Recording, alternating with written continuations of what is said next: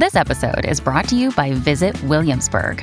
In Williamsburg, Virginia, there's never too much of a good thing. Whether you're a foodie, a golfer, a history buff, a shopaholic, an outdoor enthusiast, or a thrill seeker, you'll find what you came for here and more. So ask yourself, what is it you want? Discover Williamsburg and plan your trip at visit williamsburg dot com. Another day is here, and you're ready for it. What to wear? Check. Breakfast, lunch, and dinner? Check. Planning for what's next and how to save for it? That's where Bank of America can help. For your financial to-dos, Bank of America has experts ready to help get you closer to your goals. Get started at one of our local financial centers or twenty-four seven in our mobile banking app. Find a location near you at bankofamerica.com slash talk to us. What would you like the power to do? Mobile banking requires downloading the app and is only available for select devices. Message and data rates may apply. Bank of America N A, member F D I C. Shane bangs on the brick wall in the doorway, shouting insanities. Buckley crouches in the corner of the damp room, trying and retrying to reach someone over the radio. Liza stares at me, her fingernails digging into my biceps as she squeezes my arms. "What do we do?" she cries. I look around, shifting my gaze between the three members of my team. Confusion is paramount in my mind, and it's trying its very best to stoke my panic. The room we've been working in for weeks has suddenly changed, and I can come up with no logical explanation for it. Science is based on repeated, controllable actions and the consequent events. And for eighty years, there have been no recorded anomalous events in this part of the manor. I guess eighty years isn't long enough to come to a conclusion. Taking a deep breath in through my nose, I look back down at Liza. "Let go of me," I tell her in a soft, calm voice. Her eyes are bouncing around the room, like a child's rubber ball in a room full of antiques. "Liza," I say, a little more forcefully, but still calm. "Let go of me. Pull yourself together." Her eyes stop careening around the room and start focusing on me. They lose some of their manic quality, and she lets go of my arms.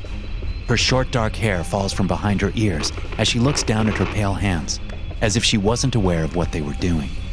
"Hey, Shane," I call. "Knock it off, man. Come over here." I say it like he's being completely unreasonable, even if he's not. He turns, looking over his shoulder at me.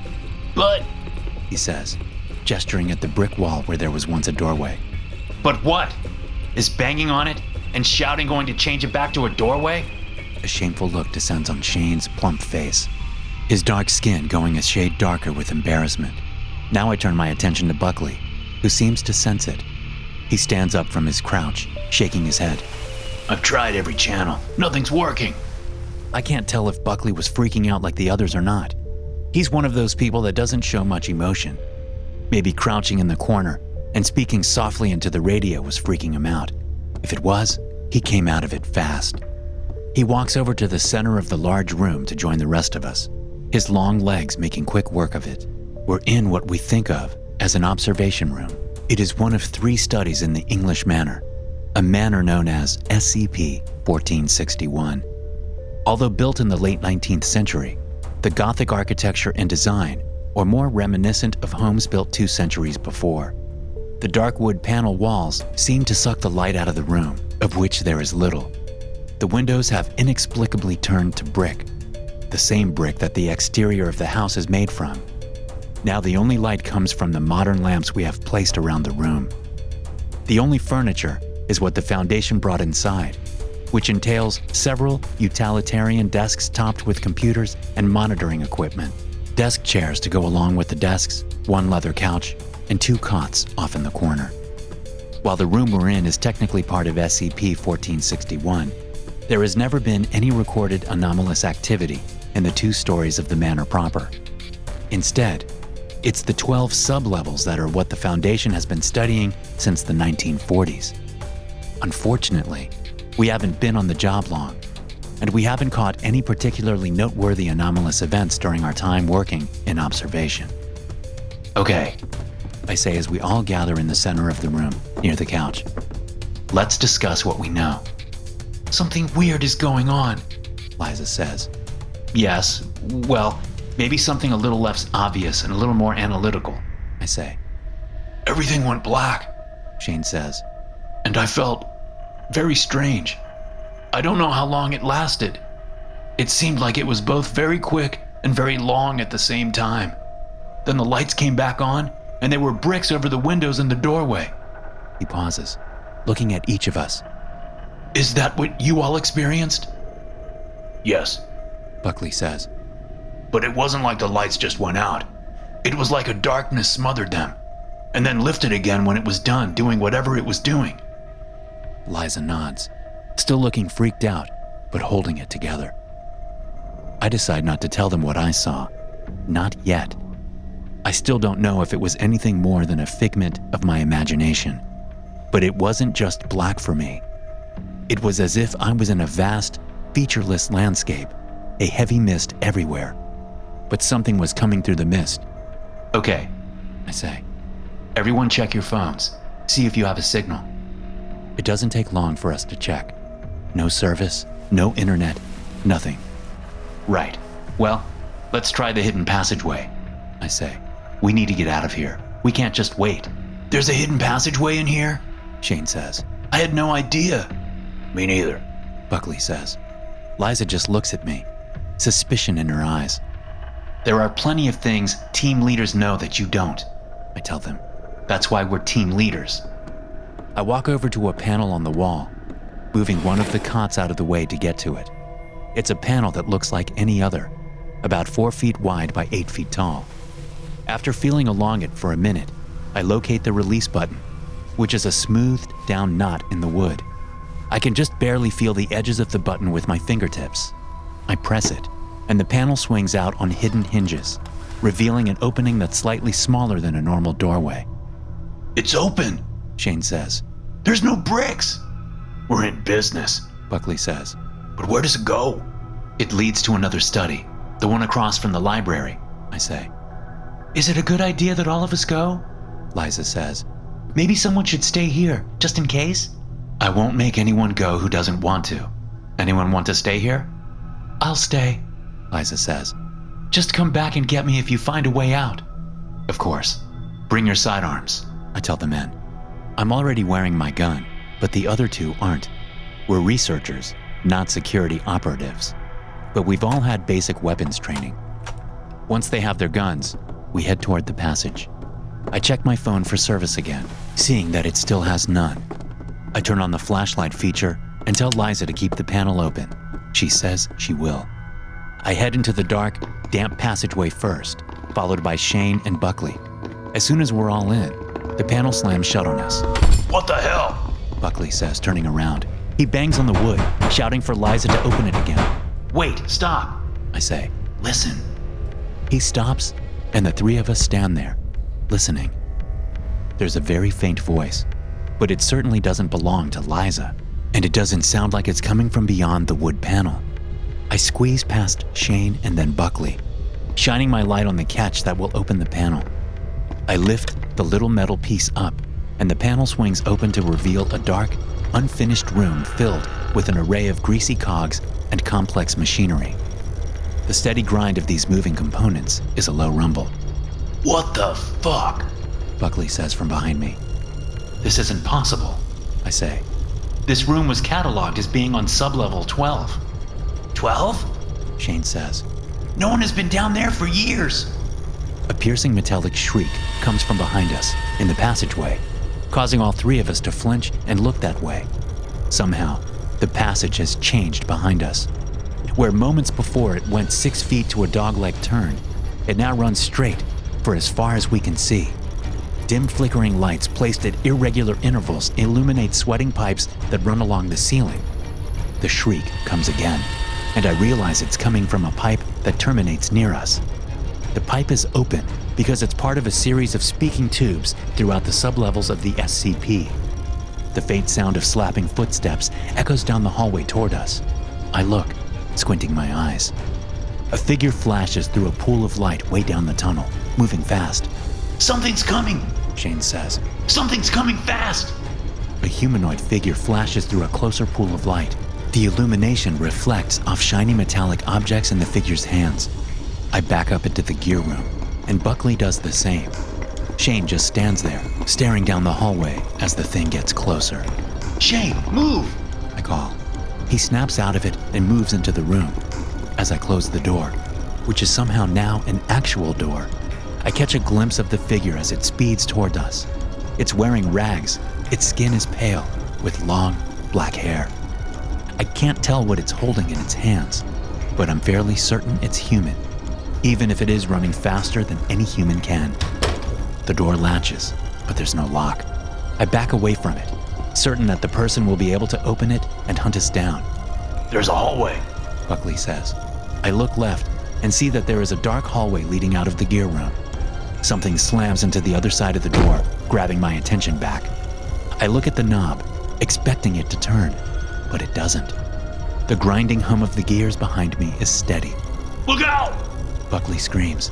I sense movement and whip my head left, just in time to see a man with savage-looking metal claws for hands slamming into Shane, sending him flying backward into a set of huge gears. Shane half turns as he stumbles backward, putting his left hand out reflexively to break his fall. But by doing so, he puts his hand right into the moving gears. They suck him in quickly, crunching down on his arm as Shane screams for about two seconds before his upper body and head are pulled in. Blood spews out as his bones and flesh are crushed. The man with the claw hands turns toward Buckley and me. He's not the same one that was running down the hall toward us. This one is shorter, with a severely scarred, bald head. As he moves, he opens his mouth. A scratchy voice comes out, but the man's lips don't move. It's as if the voice is coming from some mechanism inside of his body. "I am evil, and I am flesh. I am the trap, I am the trapped. I am beauty, and I am chaos," the voice says. I bring my gun up and shoot the man several times in the chest, stopping the words and knocking him to the ground. I don't know if he's dead, but I'm not going to wait around and find out. "Let's go," I say. Buckley and I run down the dark hallway leading out of the room. There's only one way to go, and it's through a pair of double doors, which lead into a dark room. My phone's flashlight has gone off, and the room is unlit, but it feels cavernous. I turn my flashlight feature back on and shine it ahead, revealing a warehouse-like area with crates labeled Factory Deliveries. As I swing the flashlight around, I see a familiar face come looming out of the darkness. "Liza?" I say, returning the light to shine on her face where she stands, about ten yards to our left, behind a couple of wooden crates. "Liza, what happened?" Buckley asks. "Are you okay?" She looks at us with disinterested eyes, her jaw hanging slack. Buckley moves over toward her, and I follow behind. Her eyes follow us as we move. "Are you all right?" Buckley says, stepping around the crates to approach her. Another metallic shriek fills the air, coming from somewhere above us. I look up, shining the light at the ceiling, but I see nothing. As I bring it back down, I hear a terrible wet cracking sound. Shining the light on the crates again, I find that Liza is gone. And so is Buckley. But that sound! I step around the crates, shining the light at the floor. Liza straddles Buckley. Her arms, which were hidden by the crates, have no hands at the end of them. Her left wrist ends in a series of moving metal teeth attached to a complicated mechanism. She has these teeth pressed against the side of Buckley's head, and they're removing his skin and hair, shredding it off his skull like cheese off a block. Her right wrist ends in a pair of side-by-side plier-like appendages that she pulls out of Buckley's bloody mouth as I watch, yanking to remove the bulk of his tongue. Buckley spasms underneath her, his arms flailing weakly. Another shriek comes from the ceiling, and Liza whips her head toward me. Whatever is making that noise seems to be communicating with these creatures, telling them to attack us. I turn and run, going deeper into the warehouse, dodging crates as my light picks them out.